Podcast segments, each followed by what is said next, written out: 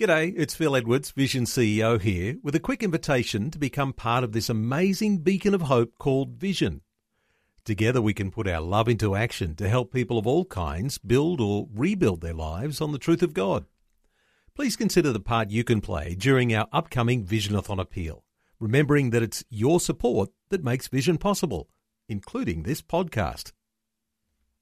Life, culture, and current events from a biblical perspective. 2020 on Vision.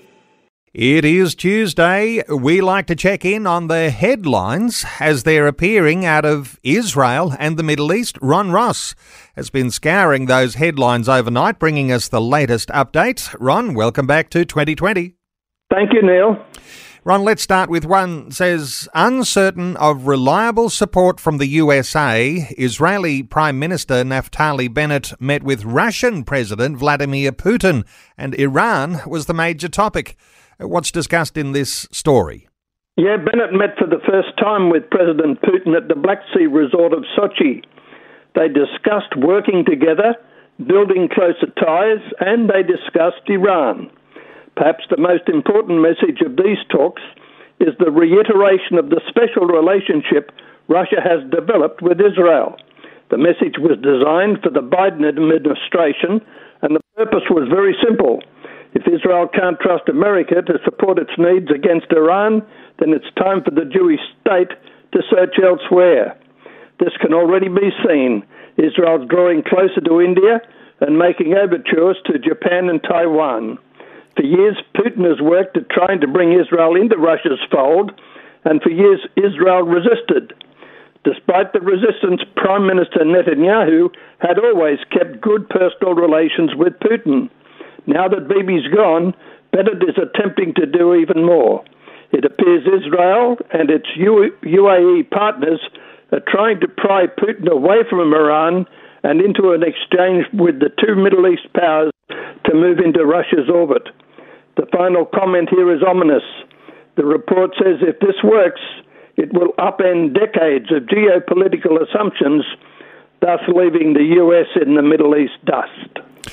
Well, on the face of it, that's a very serious development, no doubt, uh, where Israel looks to, as uh, the report says, uh, change even the allied status of uh, those superpowers that might be their support.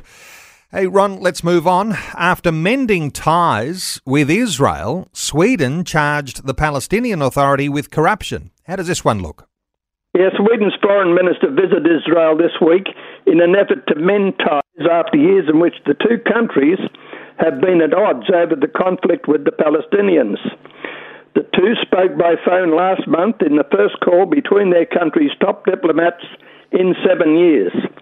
Sweden's social democratic led government recognized Palestinian statehood in 2014, making it the first large European country to do so since the end of the Cold War. Margot Wallström, the country's former foreign minister, had made offensive statements against Israel, angering Israeli officials who refused to meet with her when she landed in the country in 2016. But relations have changed. This official visit marks a new beginning in the relationship between Israel and Sweden, Foreign Minister Ann Linde stated on her arrival in Israel. We might, might not always agree, but good friends disagree, she said at a press conference in Jerusalem.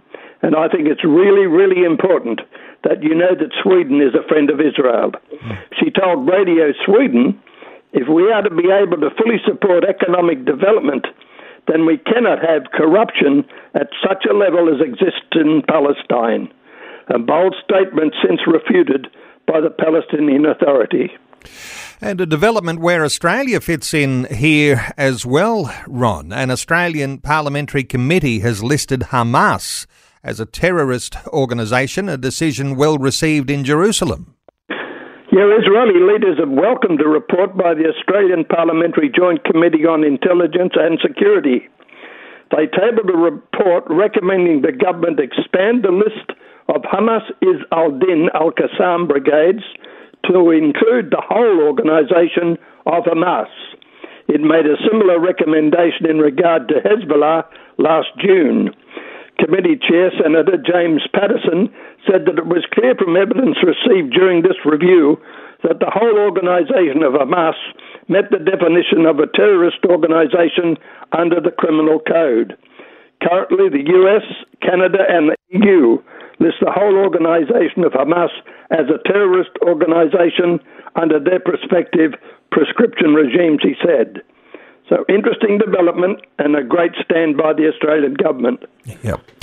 A, a 2,700 year old biblical fortress in Jerusalem is undergoing restoration. What's this one about?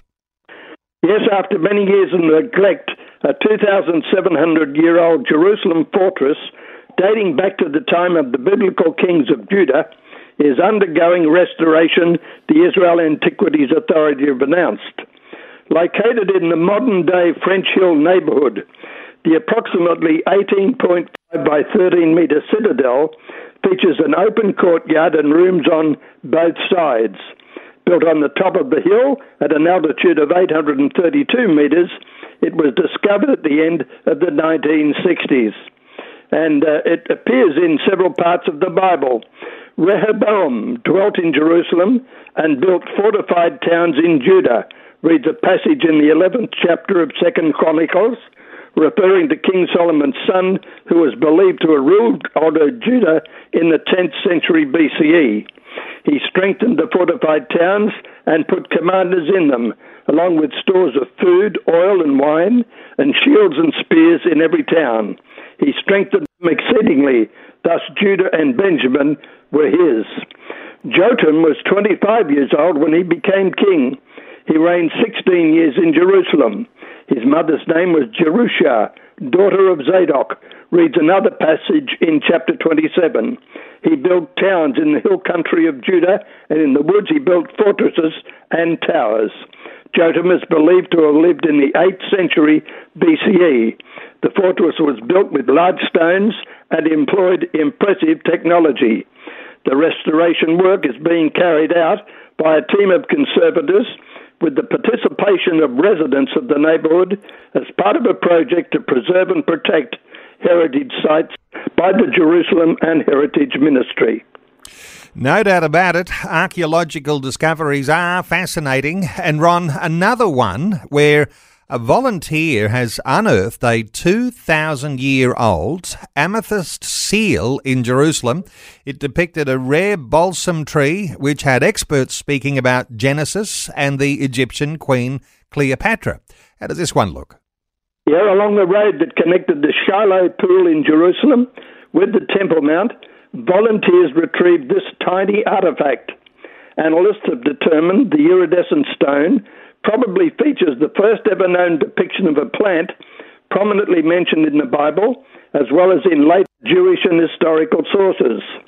Known as the balm of Gilead, the plant was used to produce perfumes, incense, and medicines.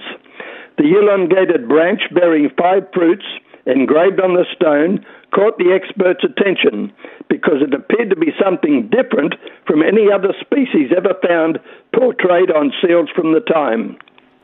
In Genesis, when Jacob's sons sit for their meal after they're throwing their brother Joseph into a pit, they decide to sell him into slavery after seeing a caravan of Ishmaelites coming from Gilead. Their camels were bearing gum, balm, and ladanum to be taken to Egypt. Later in Exodus chapter 30, the species in, is included by God in the ingredients of the temple incense. The Lord said to Moses, They shall bring to you fragrant spices, sap of the balsam tree, onycha galbanum, and other fragrant spices with pure frankincense.